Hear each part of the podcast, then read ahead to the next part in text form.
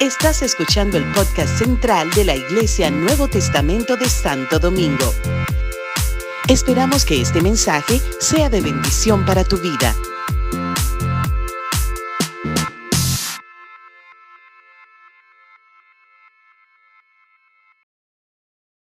Quiero presentar con gran alegría a una pastora preciosa que nos honra hoy, que nos bendice con su presencia. Ella nació en San Francisco de Macorís, estudió en la Universidad Autónoma de Santo Domingo, los niveles primario y secundario en San Francisco de Macorís, secretariado ejecutivo, estilista profesional graduada, contrajo matrimonio con Elvis, el pastor Elvis Cruz, muy amado de nuestro corazón, en el año 1982, luego de un noviazgo de tres años. Tiene tres hijos, Oscar Cruz, a Wilda Cruz, y después de 15 años, una promesa de Dios cumplida, Chequina Cruz. La tenemos por allí, la tenemos por allí ayudándonos, su princesa que el Señor le dio. La bendecimos, toda su familia, su descendencia, sus hijas espirituales. Dios es bueno.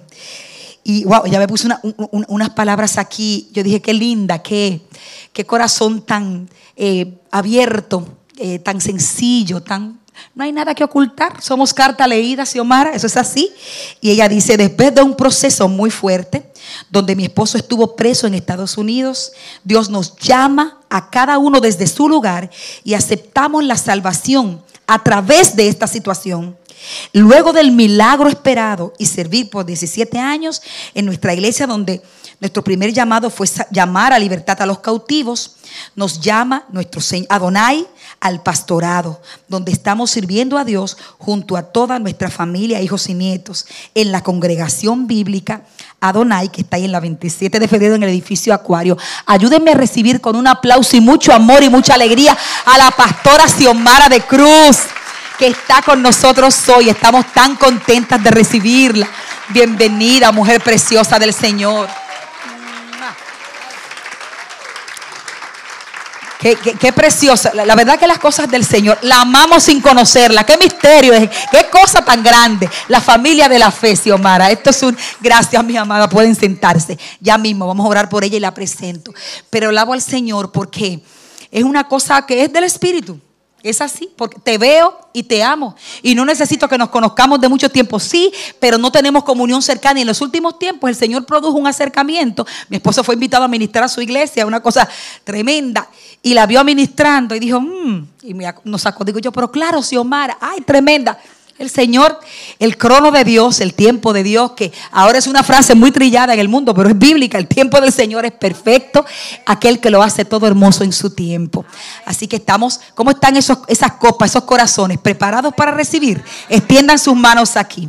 Padre bueno, gracias, gracias por esta oportunidad, gracias por esta noche, gracias por el privilegio de estar en tu casa, por el privilegio de la hermandad y la familia cristiana, de adorar juntas. Gracias, Señor, por todo lo recibido hasta este momento. Ahora levantamos a tu sierva delante de ti. Te damos muchas gracias por su vida, por su testimonio, por su trayectoria, por su llamado, por su esposo, por su familia, por sus procesos. Gracias, Señor. Y en este momento te pedimos que tú seas, Señor, derramando toda gracia, toda unción, toda sabiduría y guiada por tu espíritu, ella pueda traer el mensaje que ya tú has dado para este grupo de mujeres que estamos sedientas de ti, que necesitamos aprender y crecer y profundizar en el conocimiento tuyo. Úsala, Señor.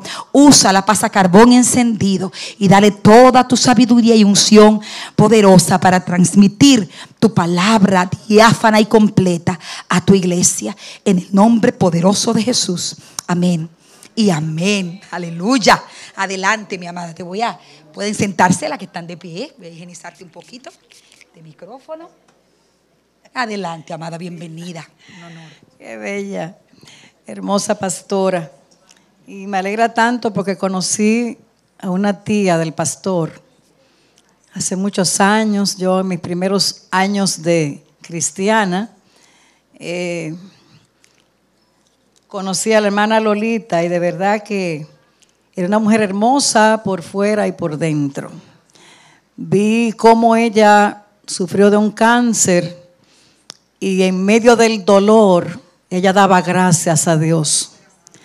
Una mujer linda. Yo siempre le decía, usted es linda, porque de verdad que era linda. Era linda. y, no salíamos de su casa eh, orando con ella y participando con ella de- de esos momentos, acompañándola en su situación, que eso es lo que debemos de hacer. Amados, Dios les bendiga. Sean más que bendecidos. Recuerde que usted no tiene que orar por bendición. Ya somos bendecidos. El libro de Efesios capítulo 1 lo declara, que ya hemos sido bendecidos con toda bendición espiritual en Cristo Jesús. ¿En dónde? En los lugares celestiales. Aleluya. Hemos sido bendecidos en el amado. Hay gente que dice, ven, bendíceme, ya tú eres bendecida. Amén. Se familiariza uno tanto con esta danza que te toca ya el corazón y se te mueve todo. Y cuando hay esa remonición allá adentro, ese remover de Dios allá adentro, wow. Solamente podemos recordar esos momentos que hemos pasado por ahí y decir gracias Dios. Le puedo decir que yo pasé por esos momentos. Yo pasé por ese momento y esas acciones que ella hacía muchas veces la hice también. No encontraba qué hacer. No encontraba salida. Pero sabía que sí había una en Dios. Pero Señor, respóndeme rápido. Dilo rápido, hazlo rápido, que no aguanto. Me estoy volviendo loca. Y no es que no tenía Cristo, tenía Cristo. Pero son procesos. A mi esposo se le ocurrió salir para Estados Unidos a trabajar para comprar una casa. Y Adalisa se ríe, de verdad que. A comprar una casa, todo fue en la época que todo el mundo se iba para Estados Unidos a buscar dinero para comprar casa, vehículo y todo eso. Y se fue, duró un año, dos años, a los dos años regresó, duró dos meses, dos meses duró, y se le entró en la cabeza que se tenía que volver a ir.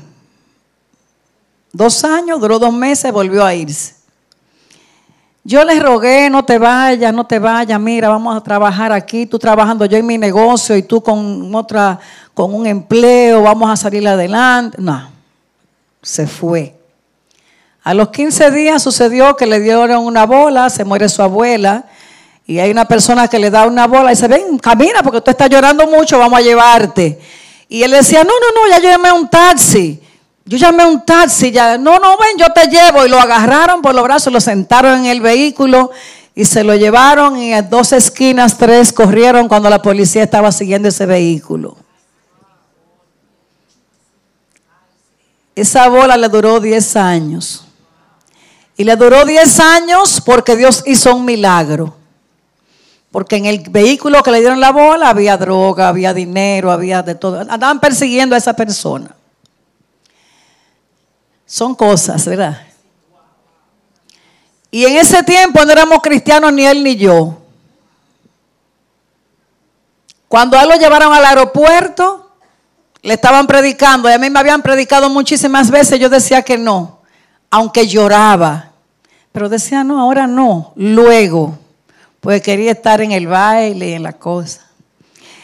Entonces, para abreviarle la situación, llega el momento de que no hay salida. Tienes que quedarte hasta que se aclare todo.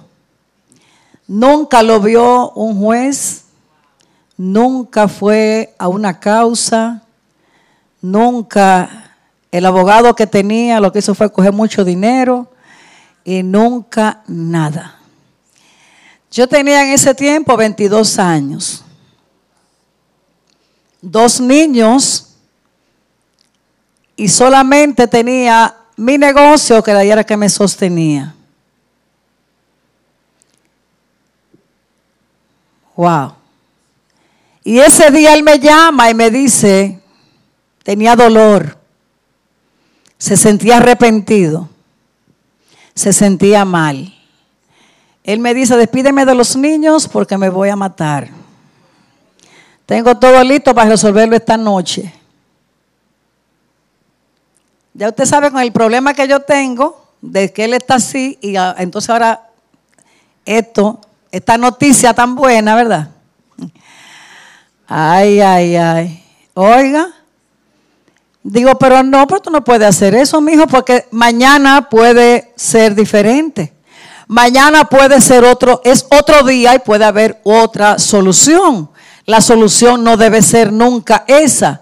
Y me dice, no, ya yo tomé mi decisión. Haz lo que te dije. Yo no sabía orar, pero sí sabía que Dios estaba ahí. Porque leía la Biblia y oía también que se hablaba de Dios y también tenía mi temor de Dios, como todo el que no tiene a Cristo, que dice yo tengo a Cristo. Yo soy cristiana desde que nací. Pues ese día me arrodillé, cuando cerré el teléfono, me arrodillé y digo, Señor, tu palabra dice que tú estás en todas partes.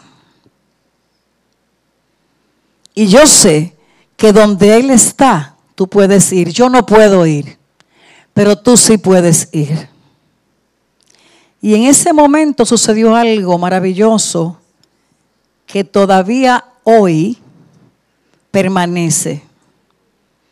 Yo oí una voz que salió no sé de dónde, que llenó mi habitación y decía la paz sea contigo. Y ese mover hizo así y se metió adentro de mí. Y hasta el sol de hoy. Me acosté, me dormí y desperté porque Jehová me sustentó. Pasan dos días, tres días, cuatro días, pasan quince, veinte días, no sé nada. Pero yo estaba en paz. Había una paz de Dios tan maravillosa en mí que al otro día cuando me desperté, que oí la voz que me despierto, prendo el televisor, enciendo el televisor y hay un programa de Jimmy Swagger. Y exactamente estaba él diciendo, los que quieran recibir a Cristo, levanten su mano ahí en su casa. Por eso tenemos que hacer eso. Cada vez que vemos, que yo veo que esos predicadores hacen llamado desde ahí, digo, ahí estuve yo una vez. Y yo dije, sí. Levanté las dos manos. Y en ese momento, mi hermana que vivía cerca de mí entraba a mi casa y me dijo, ay, te metiste evangélica. Digo, yo no sé si me metí evangélica, lo que pasa es que lo que yo, la voz que escuché anoche se metió dentro de mí. Entonces, si Dios se metió dentro de mí, ¿por qué tengo yo que decirle que no? Yo estaba esperando ese momento para decirle sí.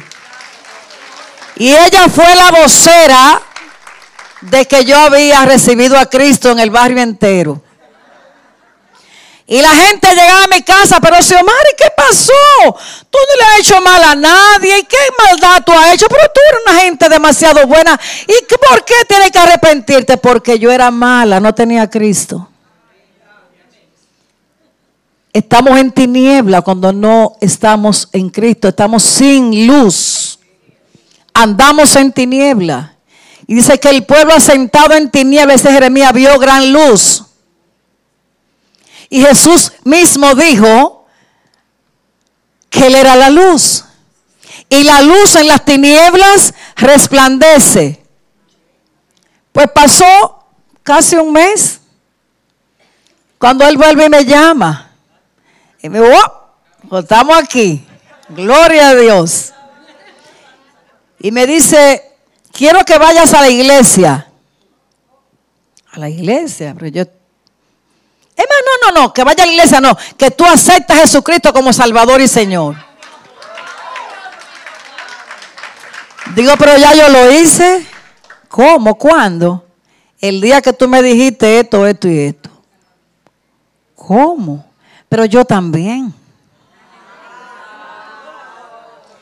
Cuando yo estaba con esos pensamientos y esa idea, y ya yo estaba listo para realizar lo que quería, se paró en mi, en mi puerta, que eran unos, esas puertas, esas cosas de hierro, las, las celdas, exacto.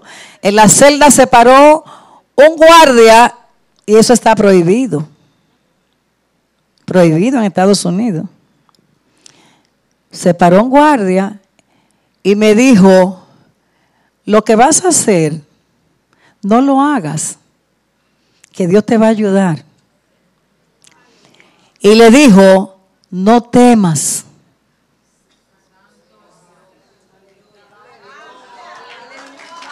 No temas. Tranquilo. Y se fue. Y mi esposo se cayó y cayó ahí, se durmió. Y al otro día despertó diferente buscando al guardia que le habló y no lo encontró en ninguna parte. Yo creo en el ministerio de los ángeles. Y hay ángeles aquí en medio nuestro. Yo creo en el ministerio de los ángeles. La palabra que yo necesitaba era paz. Y la palabra que él necesitaba era no tener miedo. Y nos la dio al mismo tiempo. Isaías 61 dice, lo leyó la hermana Marisol, qué bella. Isaías 61 es mi primera cita. Cuando una persona está en esa condición de esta danza que vimos aquí, se ve el dolor, se ve la angustia, se ve la desesperación, se ve la impotencia. Usted podía decir tantas cosas, el miedo, el temor, el dolor. Y así muchas veces venimos a la iglesia. Pero ¿qué pasa? Nos sentamos ahí, escuchamos, nos quedamos callados.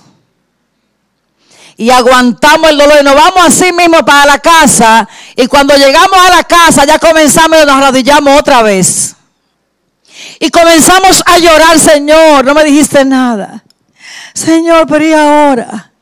Pero ¿qué pasa? Muchas veces nosotros, los líderes, no nos damos cuenta y la palabra de Dios nos dice a nosotros los pastores, mira bien el estado de tus ovejas, mira cómo está el estado de cada una de ellas. Porque muchas veces venimos en esa condición a la iglesia y nos vamos igualito. Entonces una persona que está presa no puede operar en ningún don. Una persona que está encarcelada no puede operar en ningún don. Decíamos Pablo y Silas estaban libres. Por eso a ellos no le afectó para nada la cárcel. Y aprovechaban el momento y para ellos era una oportunidad agradable y buena porque estaban en la libertad de Cristo. Y sabían muy bien que si se morían o si lo mataban, sabían que había un mejor lugar. Y estaban seguros de ello, pero muchas veces nosotros no estamos tan seguros de que Cristo está conmigo. No estamos seguros de que Él es mi ayudador. No estoy tan segura del lugar donde voy si me muero. No estoy tan segura que Él me puede libertar. Porque el que está en agonía como estaba ella, fácilmente la duda lo arropa. Isaías 61, el Espíritu de Jehová el Señor está sobre quién, diga sobre mí. Di sobre mí. El Espíritu de Dios está sobre ti. Está sobre mí. Porque Cristo vino a libertar al cautivo. A eso Él vino. Pero Él nos dejó la encomienda a nosotros. Por tanto, id y haced discípulos a las naciones, bautícenlo y enséñele todas estas cosas. Bendito sea el Señor. No ungió Jehová. Dígame, ungió Jehová. Y me ha enviado a predicar ¿A qué? Buenas, malas. Buenas nuevas. ¿A quién? A los que están abatidos. Me mandó Dios a vendar a los quebrantados. ¿Y quién? Esa, esa persona estaba quebrantadísima de corazón. A publicar libertad. Ay, pero qué bueno cuando alguien está preso, que alguien le dice, mira, ¿Tú vas a salir de ahí? ¿Tú vas a salir de ahí?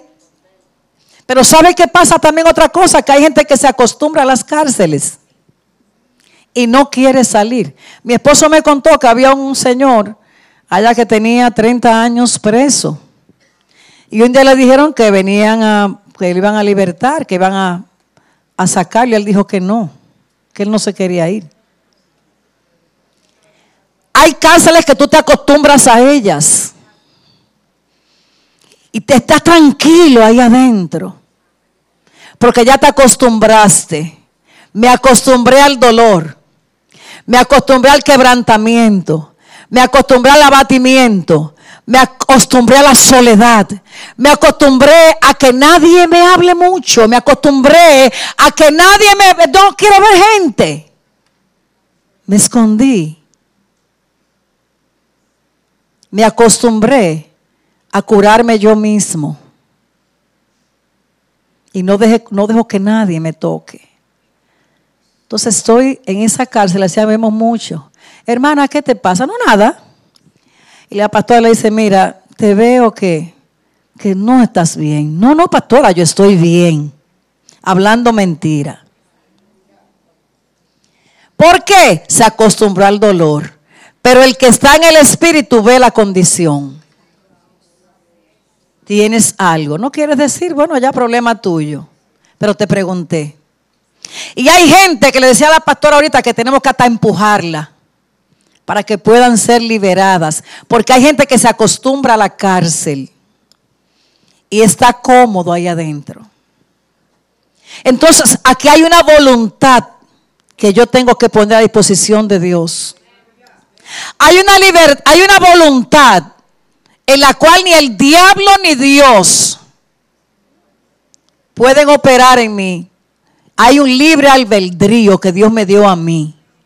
Hay una voluntad que Dios dice que yo sé lo que es malo y lo que es bueno. Yo sé lo que me conviene y lo que no me conviene. Yo sé cómo debo andar y sé cómo no debo andar. Pero muchas veces nos escudamos en que no, yo soy así. Y así me voy a quedar. Pues mira, ten cuidado. Porque un preso necesita ayuda. Y aquí dice que hay una libertad a, a, publicar libertad a los cautivos a los presos, apertura de la cárcel. Hemos visto gente en cárceles de donde Dios la ha sacado Tremendo. Muchas veces estamos mirando cosas, hermanas. Yo una vez miraba un programa que era como de muchos accidentes y vi cómo una niña cayó en una escalera eléctrica iba rodando hasta que llegó a la orilla y comenzó el pelo a, a enredársele y agredársele, agredársele, hasta que la apagaron la, escalera eléctrica, la apagaron y todavía seguía corriendo, y la mamá dando gritos y la niña muriéndose ahí en la escalera. Y esto a mí me afectó. La niña murió ahí en la escalera, en la escalera eléctrica, y no pudieron hacer nada. Aquí pasó lo mismo, creo que en Sanville. Creo que pasó un caso así, ¿verdad? O en Megacentro. Bueno, la cosa es que esto a mí me produjo una situación que yo no podía subirme en una escalera eléctrica. Y no fue a mí que me pasó, ahora yo lo vi. ¿Entró por dónde? Por los ojos. Por los ojos entran muchas cosas, la mayoría. Dice que los ojos son el espejo del alma. Si tu ojo es bueno, todo tu cuerpo va a estar bien. Y si tu ojo es malo, todo tu cuerpo va a estar mal. Entonces por los ojos entran muchas actividades a nuestra alma que se producen, producen pensamientos e ideas y luego entonces las ejecutamos con el cuerpo. Y yo, mi alma quedó cautiva en ese momento. Y para yo poner un pie en una escalera de esa, mire, era el alma casi que se me iba. Hasta que comencé a ministrarme. A ministrarme sobre eso y a subirme a mi escalera eléctrica. Con cuidado. Con cuidado. Y fui soltando, fui soltando hasta que fui saliendo y, y mis emociones no se van a ligar a eso. Yo puedo, en el nombre de Jesús. Y ya no me hace nada. Los viajes que damos a Israel, eso todo es escalera eléctrica por todos los lados. Cuando te van a aeropuerto, eso es escalera eléctrica por todos los sitios. Entonces tenía que quitárseme el miedo. Entonces, ¿qué iba a hacer?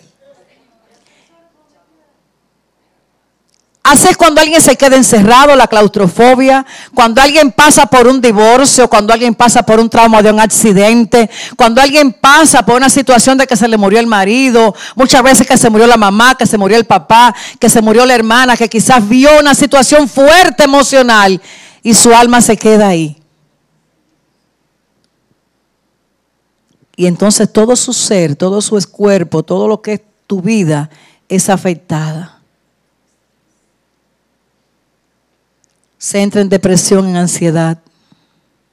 Las causas por las cuales un alma es encarcelada. Ahí están las causas.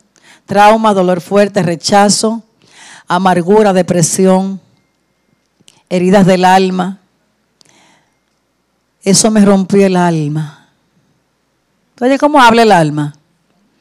Me partió el alma. Oye, yo me morí. Y de verdad que se murió. Y cuando digo, mira, yo me morí, entré al valle de sombra de muerte. Y mi alma está diciendo, yo estoy muerta. Estoy en un lugar de muerte. Y hay gente que le ha escuchado decir, no, pues yo estoy muerta ya. Ya yo me morí. Ya yo ni siento ni padezco. ¿No han oído eso? Estoy muerta. Esa persona está muerta y está caminando y está hablando. Y hay que sacarla de ahí. Porque es una persona que está en depresión fuerte, en amargura fuerte. Recuerdos negativos, recuerdos negativos. Se sienta usted en esa mecedora y comienza a darle a esa mente para allá. Y cuando usted viene a ver, está llorando y se olvidó Dios. Y de ahí sale, ¿sabe dónde?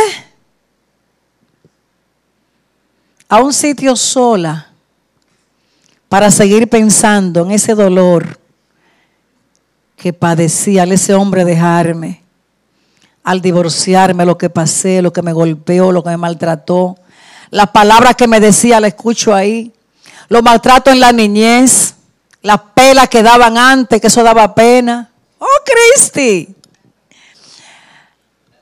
Esas pelas que daban, que daba pena. Gente que la tomaban, la cogían, oiga, los papás, y era a matarlo, no era dar una pela. Estuvimos en un campamento de pareja una vez y hay una muchacha que está con su esposo y hicimos algo que yo me, hice, de que era, somos uno, y nos pusimos un tairá en la mano y caminábamos con el tairá ahí, la mano del varón y el de la hembra. Y cuando vamos a media mañana, oímos este grito que sale, como el que se oía ahí, que se oía, oyó ahorita ahí. Oiga, ¿y qué pasó? El corredero. Esa muchacha los papás la amarraban. La amarraban y le daban golpe hasta que, hasta que quedaba inconsciente. Cuando se ve amarrada así ya por un rato, quizás ya aguantó. ¿Qué hace el alma? Se manifiesta. Comienza el recuerdo a volver. El dolor se revivió volvió a renacer de nuevo, a renacer no, se manifestó, porque estaba ahí. Y tuvimos que ministrar liberación a la joven en medio de un sitio donde no había, no teníamos que ministrar liberación, pero nosotros tenemos que estar listos para todo. Wow.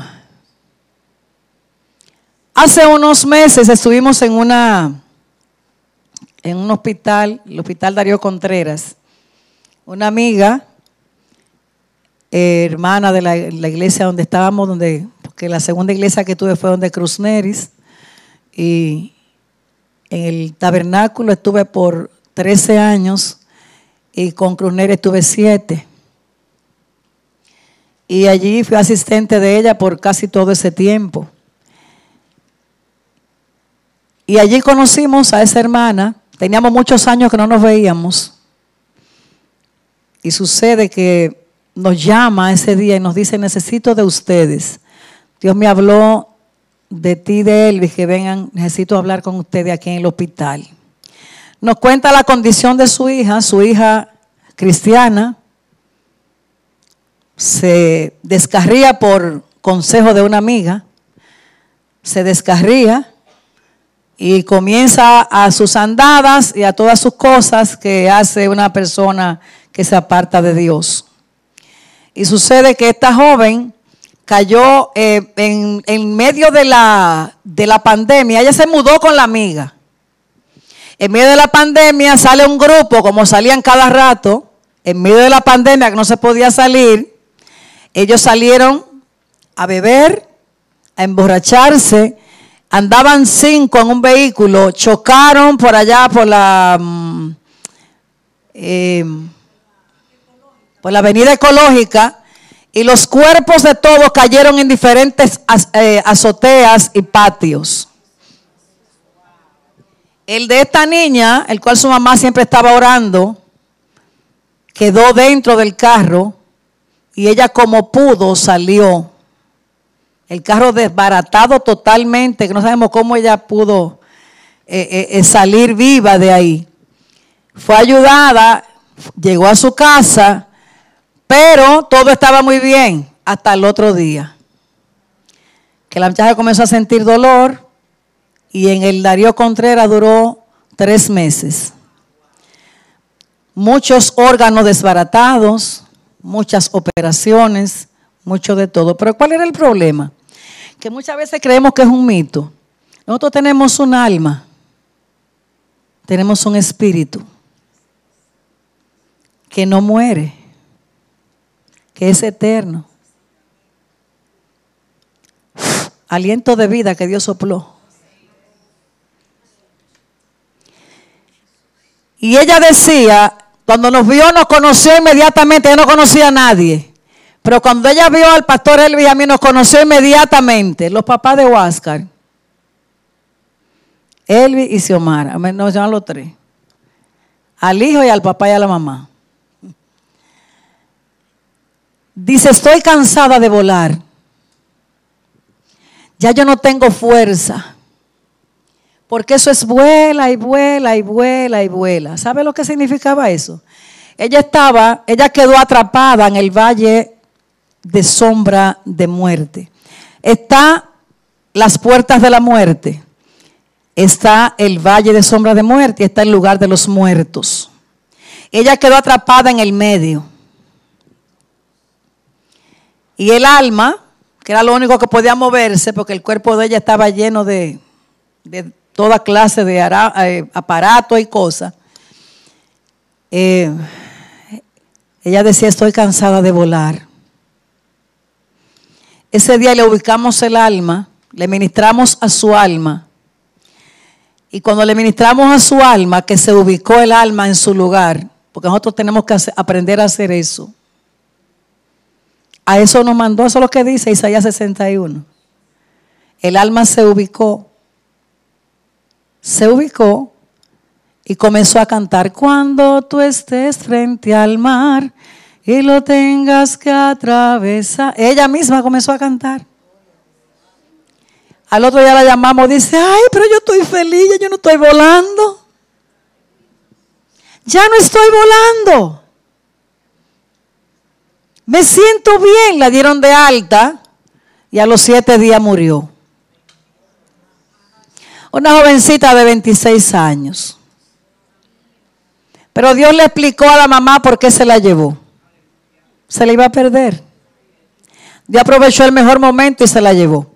Entonces, accidentes, mírelo ahí, lo que le estoy diciendo.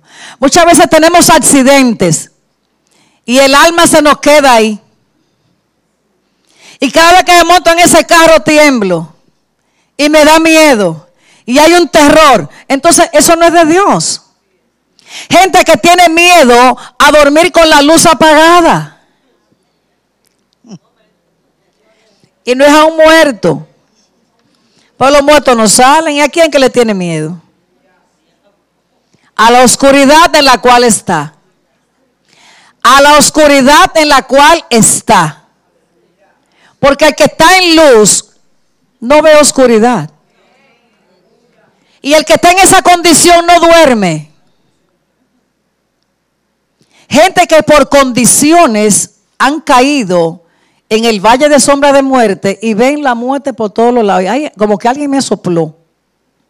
Yo sentí que algo como que cruzó. Y andamos en ese miedo.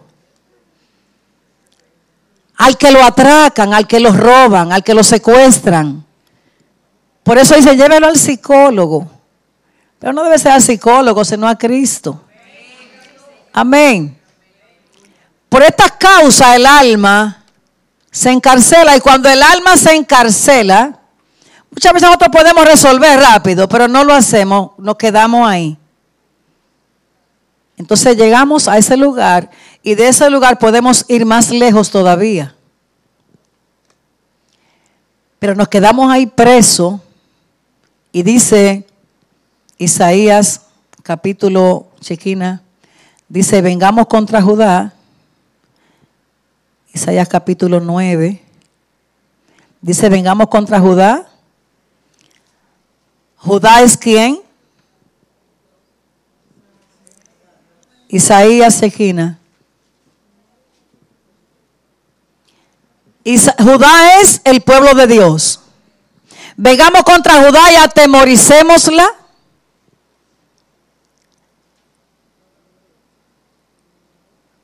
Repartámonosla.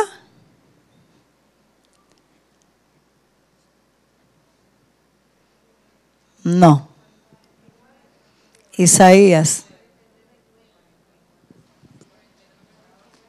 Ya la tiene ahí.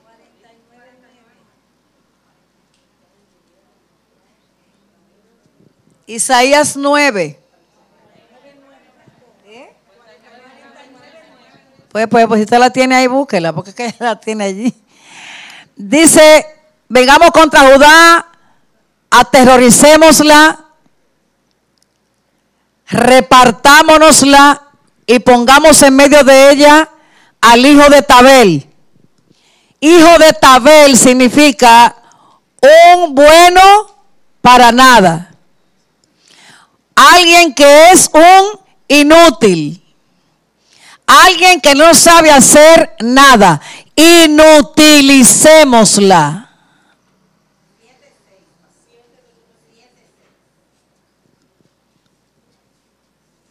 inutilicémosla. Repartámonosla, pongamos los pedazos por el terror y el miedo que le va a entrar en cada en lugares diferentes. Y desde ahí vamos a atormentar. Por eso muchas mujeres, muchas mujeres, nosotras las mujeres, tenemos que entender algo. nosotras debemos de entender algo. Las mujeres queremos ser muchas veces muy fuertes. Y por eso digo, queremos ser muchas veces, pero es que, es que, es que queremos ser. Muy fuerte. Y cuando usted es tan fuerte, entonces ya Dios la deja. Hasta que diga, ven, ya yo no puedo más, ven, ayúdame. ¿Y cuánta le ha pasado? A mí me ha pasado. Usted busca todos los medios habidos y por haber. Después entonces usted dice, ay Dios mío, ¿y qué es lo que pasa? Pero ya usted ha buscado todos los medios. Habidos y por haber. Las mujeres somos controladoras. Ay. Queremos controlarlo todo. Queremos manejarlo todo. Queremos cambiar al marido que Dios nos dio. quisiéramos como coger una cosa y cortarlo al molde que yo quiero. Porque es que Él me entiende. Y comenzamos a sufrir todo esto y por esta causa muchas veces vienen los divorcios. Pero no es porque no se amaban, es porque la esposa no respetaba. Porque manipulaba. Las mujeres somos manipuladoras, controladoras. Tenemos cosas que son jezabélicas, ¿sabía? Pues tenemos que, nosotras tenemos que examinarnos. Cuando yo quiero controlar a mi marido, yo tengo que decir, espérate, ¿qué pasó, Xiomara? Espérate, echa para atrás. Deje ese hombre. Y muchas veces los hombres hasta se echan y dicen, está bien, ok. Pero ¿sabe qué eso es lo que le pasaba a Acab? Que como Acab no hablaba ni resolvía, ay, ay, ay. Ella era la que tenía que resolver, porque Acab no hacía nada. Un bueno, entonces ella tenía que resolver. Entonces por eso ella manipulaba. Y por eso Acab no tenía voz, la voz de Acab era Jezabel. Déjamelo a mí, estate tranquilo, siéntate ahí. Usted no sabe hacer nada. Aquí la que sabe hacer soy yo. Que vamos a comprar. Mira, no te atrevas si yo no estoy ahí. Yo tengo que ver primero. Entonces esas cositas vemos y creemos que son buenas, no son buenas. Porque la mujer tiene que someterse al marido, no el marido a la mujer. Entonces ahí vemos que hay situación de conducta. Y es más fácil sacar un demonio que bregar con un carácter. El demonio se va más fácil.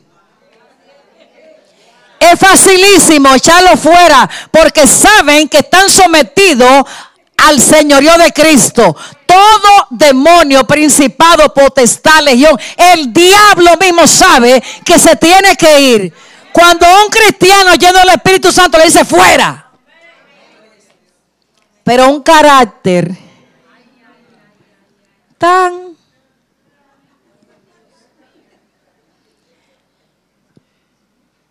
Mujeres que están encarceladas en cárceles de violencia. Y he visto cómo golpean a los maridos y le dan golpe, pela. Pero entonces cuando el marido dice me voy, se revela y le dice, no, yo puedo vivir contigo. Ay, mi amor, y entonces. Tú no te puedes ir porque mira, tú ay hermana, ore, pastora, mire, vamos a dar rodillas, que el hombre se me quiere ir. Porque acá tiene que seguir aguantando, ¿verdad? No, eso no es así. Ni usted tampoco. Yo le aconsejo a mis mujeres en mi iglesia, usted aguante cualquier cosa, menos golpe. El día que el marido le dé, hasta ahí llega el matrimonio. ¿Sabe por qué? Porque la segunda puede ser un ¡pum! y ya acabó. Entonces corra por su vida. Corra por su vida. Seguimos. Dice, vengamos contra Judá. Bueno para nada. Yo quiero un príncipe, pero yo no soy princesa. Tengo problemas. Entonces vamos a trabajarnos primero para luego entonces buscar el príncipe. Wow. En estos días le ministramos liberación a alguien en nuestra congregación, o sea, un año y pico que le estábamos trabajando con esa persona. Y su debilidad la sacamos de la cárcel de los pecados de fornicación, de lascivia y de todas esas cosas. Y se sentía tan bien y estaba tan bonita, porque el pecado afea. Y llega un día y nos dice, mire, yo traje ese señor que está ahí, que está enamorado de mí. Y el pastor y yo en diferentes lugares coincidimos con el consejo que le dimos. El pastor estaba en la oficina y yo afuera cuando ella no lo contó. Y le digo, mira, no le digas que no, pero tampoco le digas que sí. Trátalo. Porque tú estás ahora en un proceso de sanidad. Y si te metes en una relación, en un trabajo de liberación que se está haciendo y Dios está haciendo en ti, va a dañar todo el trabajo que Dios está haciendo contigo. Ella no dijo nada, pero no hizo, mire.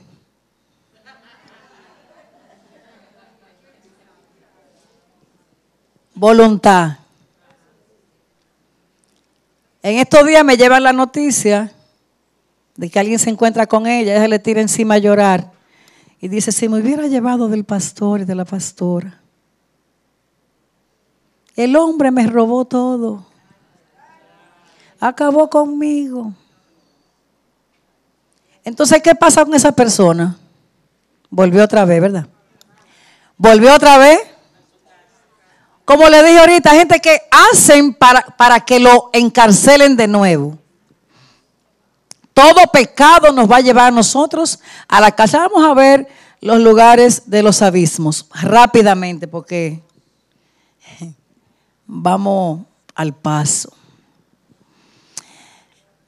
Dice el Salmos 44, verso 18. Lugares de los abismos, chequina, atrás, atrás, atrás. No se ha vuelto atrás nuestro corazón, ni se han apartado de tus caminos nuestros pasos para que nos quebrantes, para que nos quebrantes en el lugar de los chacales y nos cubrieses con sombra de muerte. Salmo 44, 18. Cuando el rey David, cuando David se encontraba en ese lugar. Él nunca cayó ahí, ¿verdad que no? Físicamente. No se ha vuelto atrás nuestro corazón. Yo no me he desviado. No me he desviado, permanezco aquí en la iglesia. Ni se han apartado de tus caminos mis pasos. Para que tú me quebrantes en el lugar de los chacales. Y nos cubrieses y me cubras con sombra de muerte. Yo no me he desviado. Yo estoy aquí en la iglesia. Y estoy esperando en ti. Estoy confiada, como me da la danza. Estoy esperando en ti. ¿Y qué fue? ¿Qué es lo que pasa? Que yo estoy metida en este sitio. ¿Qué es lo que pasa? Que tú me tienes padeciendo de esto. Sombra de muerte, tristeza, amargura, soledad, desánimo no me quiero bañar, no me quiero peinar. ¿Y para qué tan fea? Amanecí con el feo revolteado. Me siento mal, pero a mí nadie me ha hecho nada. Pero quisiera como que viniera Cristo ya y me llevara hoy.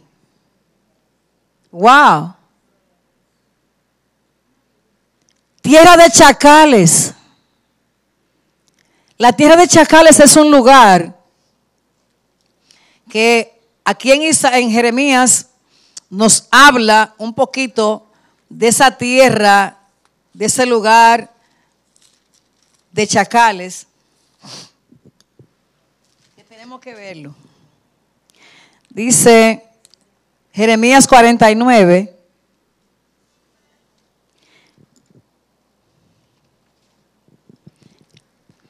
El 29 dice, sus tiendas y sus ganados, sus tiendas y sus ganados tomarán. Su cortina y todos sus utensilios y sus camellos tomarán para sí. Y clamarán contra ellos miedo alrededor. Miedo alrededor. Huid, idos muy lejos, habitad en lugares profundos, oh moradores de Azor, dice Jehová, porque tomó consejo contra vosotros, Nabucodonosor de Babilonia, y contra vosotros ha formado un designio. ¿Qué es un designio? Un decreto, un decreto, una palabra, una orden. Es un designio. Levantaos, subid contra una nación pacífica que vive confiadamente. Dice Jehová que ni tiene puertas ni cerrojos, que vive solitaria.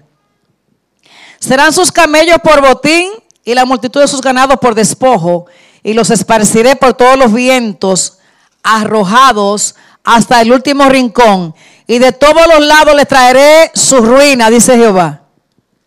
Azor será morada de chacales, soledad para siempre, ninguno morará allí, ni la habitará hijo de hombre. ¿Sabe que la tierra de chacales es un lugar de destrucción?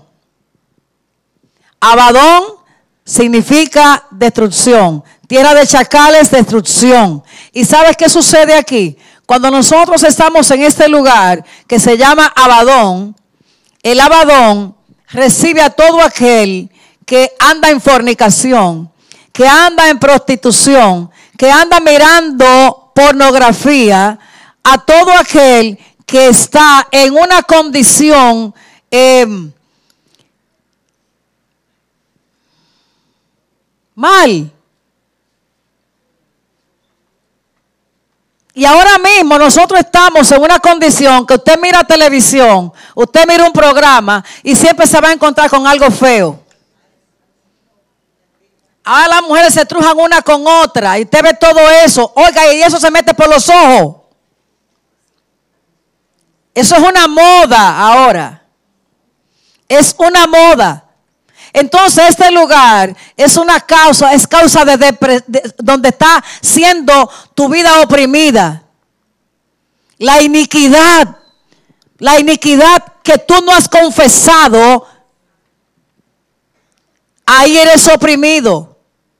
La pornografía que tú ves, que tú entiendes que, ay, no, eso no hace nada. Mire, que no hace nada, por los ojos entra la pornografía, entra la, el homosexualismo, el lesbianismo, entran los espíritus de metresa, por ahí entra todo eso, por los ojos. Y le explicaba esta tarde a alguien, mira cuando hay una novela que tú estás mirando, que tú ves una taza de café que están tomando. ¿Cómo yo he visto gente que salen a colar un café? Porque el mensaje subliminal se te metió adentro. Y después que es homosexual, que es lesbiana, que cayó en prostitución. ¿Pero por qué? Porque tú estabas alimentando tus ojos con todo eso. Porque tu, tu alma estaba ¿dónde? En el abadón. En el abadón. Quiero hacer pie y no puedo, dice un lodo resbaladizo. Que quiero avanzar y no avanzo, claro que vuelvo para atrás. Entonces hay que salir de eso, mujeres. No se deleite en eso. Busque cosas y mire cosas que le edifiquen. Que le alimenten el espíritu. Que usted salga de ahí gozosa. Pero también este lugar de tierra de chacales aparece en Apocalipsis. Y dice que Apolión es el guardián. Apolión es el ángel guardián. Porque cada cárcel tiene un ángel guardián. Y en este Apolión aparece en Apocalipsis como el ángel guardián. Y este ángel guardián está encargado de que las finanzas a ti no te lleguen. Este está ocupando, ahí dice palabra griega apolión, de apolio, destruir, así se designa en Apocalipsis 9:11, y tienen por rey sobre ellos al ángel del abismo, cuyo nombre en hebreo es Abadón, y en griego Apolión, y un ángel caído que es el líder de los seres, que es el con apariencia de langosta, que traen juicio sobre la tierra. Algunos piensan que este término supone una ironía al derivarse del nombre de Apolos. Pero ¿sabes qué pasa? Cuando tú te vas a Malaquías capítulo 3, donde dice, traed todos los diezmos al alfolí y haya alimento en mi casa y probadme ahora en esto, si no os reprenderé por vosotros al devorador. El devorador aquí es Abadón. Apolión es el guardián. Y Apolión está encargado de que a ti no te llegue ninguna bendición. Te pueden llegar cositas. Pero la bendición de Jehová, que es la que enriquece y no haya tristeza con ella, no te va a llegar.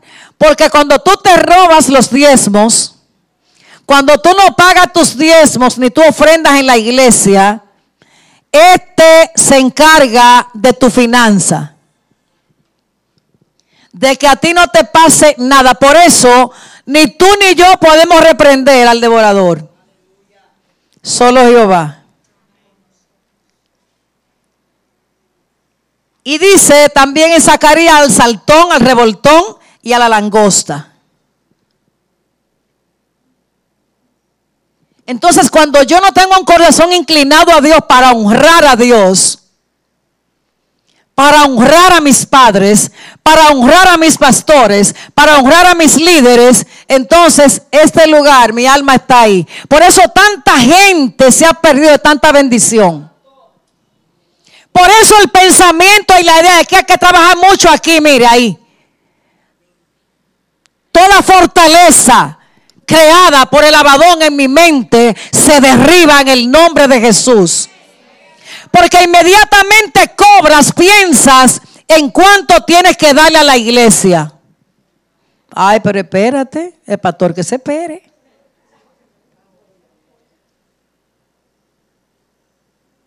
¿Cómo? Y son tantos. Y si no, ay, hombre, que tampoco, que yo no voy a dar nada. Y lo guardamos ahí. A esperar a ver qué Dios me dice. Ya Dios te dijo. Entonces, ¿qué sucede? Cuando tú retienes lo que es de Dios y no haces lo que Dios dice, que traiga los diezmos al alfolí, no que se lo dé a alguien en la calle, sino que lo plantes aquí, donde te está alimentando, donde estás comiendo, donde te están cuidando. Entonces lo primero que tú haces es deshonrar a Dios. Lo primero es deshonrar a Dios. ¿Y crees que una deshonra va a traer bendición? No va a traer bendición una deshonra. Porque esto va a producir que tú hables mal de Dios. Porque a mí Dios no me da nada. Porque a todo el mundo le dan y a mí no. Porque en mi casa falta todo y yo veo la casa de la pastora que eso está fluyente. Y la casa de la hermana Dalgisa que está fluyente. La casa de Marisol. Mira, yo fui a esa casa, es una bendición. Pero ¿y por qué a mí Dios no me da nada? Porque está robando. Ah, no, porque mi esposo es el que, él es el que diezma, yo no. Pues mira, pues va a recibir tu esposo bendición. Porque para eso sí somos uno, ¿verdad? Para eso sí somos uno. Porque el diezmo de es el mío. Pues mire que no. El de él es el de y el suyo es suyo. Y cuando nosotros entendamos esto, porque es algo que nos tapa, por eso Jesús dijo, a los pobres siempre lo tendréis con vosotros. Porque es una cuestión de mente. Pruébame ahora en esto, si no te abriré las ventanas de los cielos. Y te voy a enviar bendición hasta que tengas para sobreabundar, para dar, para guardar, para repartir, para comprar lo que tú quieres, lo que tú deseas, lo que tú anhelas, para que te estés sonriendo. Porque Él es tu pastor y nada te puede faltar. Porque los pensamientos de Dios son de bien para nosotros, no de mal. Para darnos el fin que esperamos. Porque Dios quiere que seamos enriquecidos en todo. Para que tengamos para dar con liberalidad. Que yo no traiga una ofrenda que diga, ay Dios mío, eché el pasaje, qué problema.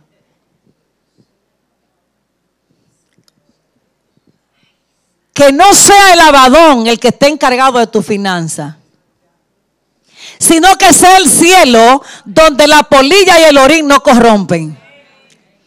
Hacer tesoros en el cielo. Donde está tu tesoro, ahí está tu alma. Wow. Donde está tu tesoro, ahí está tu corazón. Y si tu alma está enriquecida, va a estar en el cielo. Caminamos bajo cielo abierto cuando podemos nosotros operar en obediencia a Dios. La desobediencia trae deshonra. Los diezmos no se llevan a ninguna institución privada ni pública. Porque tenía una hermana, una amiga que tenía necesidad y le llevé los diezmos a ella, pastora, perdóneme, pero, pero mire, yo tuve que hacerlo así. Hebreos capítulo 7 dice que aquí en la tierra reciben los diezmos hombres mortales. Más en el cielo uno que se dice que vive. Y el que vive está ahí. La pastora no está ahí, pero está ahí. Y está mirando. Un día hubo un muchacho en la iglesia nuestra que yo estoy ministrando la parte de la, de la, de la ofrenda y me dice, pastora, venga acá. Digo, mire, usted dijo que me faltaban mil pesos y era verdad. Digo, ¿que yo qué? Me faltaban mil pesos. Lo que pasa es que yo necesitaba lo guardé porque necesitaba esos mil pesos para comprar algo. Digo, ¿y cuándo yo dije eso? Entonces yo hablé alto. Digo, ¿en qué momento en medio de la ofrenda yo dije que a él le faltaban mil pesos? No. Aquí no. Pero él escuchó. él escuchó y era verdad que le faltaban mil pesos. Yo lo puse, por si acaso. yo lo volví para atrás. Desde que usted dijo, y yo dije eso nunca. No, pero Dios que sabe, ¿verdad? Se lo dijo porque porque lo quiere bendecir. ¿Sabes que cuando tú no diezmas te pierdes de bendición? Hay herencias herencias que tú estás esperando que no te la han entregado por esa razón. Hay bendiciones que no te la han dado por esa razón. Porque cuando entramos en ese lugar, aleluya, el próximo lugar es la tierra del olvido. La tierra del olvido.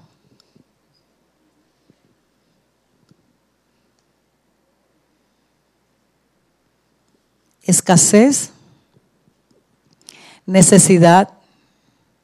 Te tenía el pago, pero mira, me encontré con fulana y fue ahí, desde ahí, ahí tuve que dárselo a ella. Ay, Dios mío. Me pagaron y vino un tipo en un motor y me llevó la cartera. Tierra del olvido. Pero esa hermana, ¿cómo es que se llama? Dios mío, ¿cómo es que se llama esa hermana?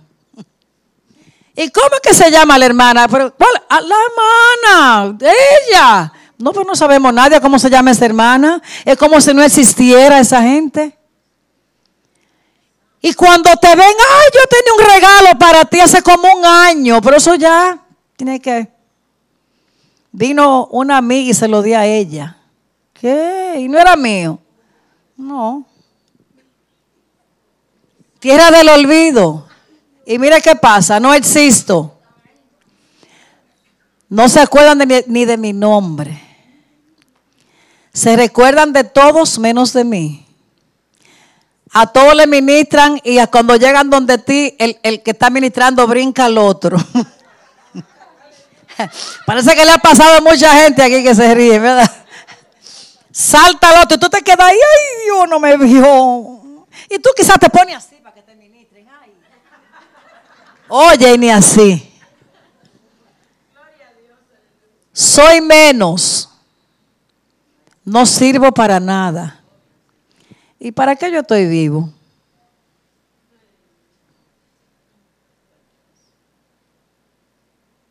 ¿Se ubica alguien ahí? ¿Se ubica alguien ahí? Hay un momento que te sientes así que nadie te recuerda, a mí nadie me llama. Cumplí años y ni siquiera nadie me felicitó, nadie se acordó. Me reí muchísima noche porque veo gente que está saliendo de esos lugares y una que cumplió años que vivía en ese lugar de tierra del olvido. Ella puso, señores, yo hoy cumplo años. Que Dios me bendiga y me guarde y me prospere. yo me reí porque de ahí para allá todo el mundo comenzó a felicitarla, pero eso es un rompimiento. Eso es un rompimiento. Eso es un rompimiento. Hay momentos que no te ve, yo estoy aquí. Yo estoy aquí. Ah, que nadie me saluda. Ah, yo voy a saludar a todo el mundo. Voy a comenzar a saludar a todo el mundo. Y comienzo a salir de ese lugar. Señores, si sigo, nos vamos aquí mañana. Hay mucho que hablar, mucho que decir, mucho que enseñar, pero tenemos poco tiempo y queremos ministrar un poquito. Amén. Debemos de dejarlo ahí. Dios quiere que tú seas feliz. Dios quiere que tú tengas un matrimonio exitoso, un matrimonio próspero. No creas que todos los matrimonios son perfectos. Todos somos personas diferentes, pero que decidimos, decidimos vivir una vida juntos. Que nada rompa tu relación. Una falta de perdón un entender a tu marido, a tu esposo. Ahora se está usando mucho que los hombres son los que atienden las mujeres.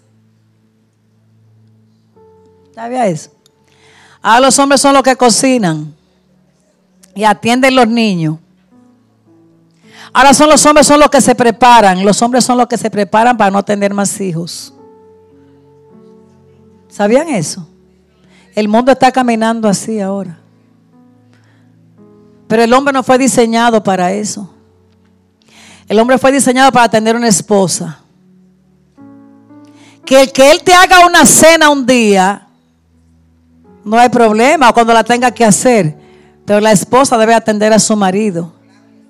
Pero cuando usted no atiende a su marido, otra te lo va a atender.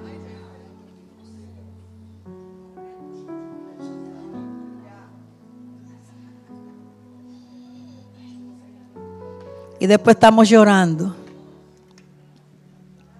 No descuides, no descuides lo que hay en ti. Dice que la mujer sabia edifica, mas la necia es destructora. Entonces por ahí anda el lavadón, ¿verdad? Que el lavadón no te toque. Cierra tus ojos.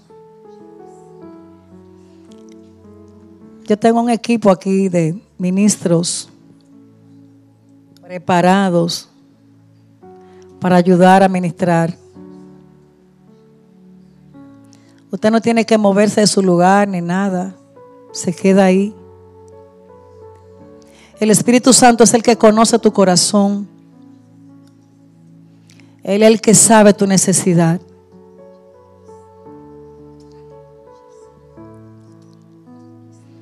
Él es el que te conoce. Dice que la luz en las tinieblas resplandece. Aleluya. Tu luz, oh Dios, alumbre todo nuestro entero ser. Tu luz. Tu palabra dice que en tu luz veremos la luz.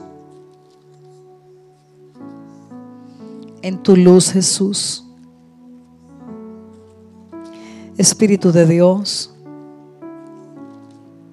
Espíritu de vida, gracia y verdad.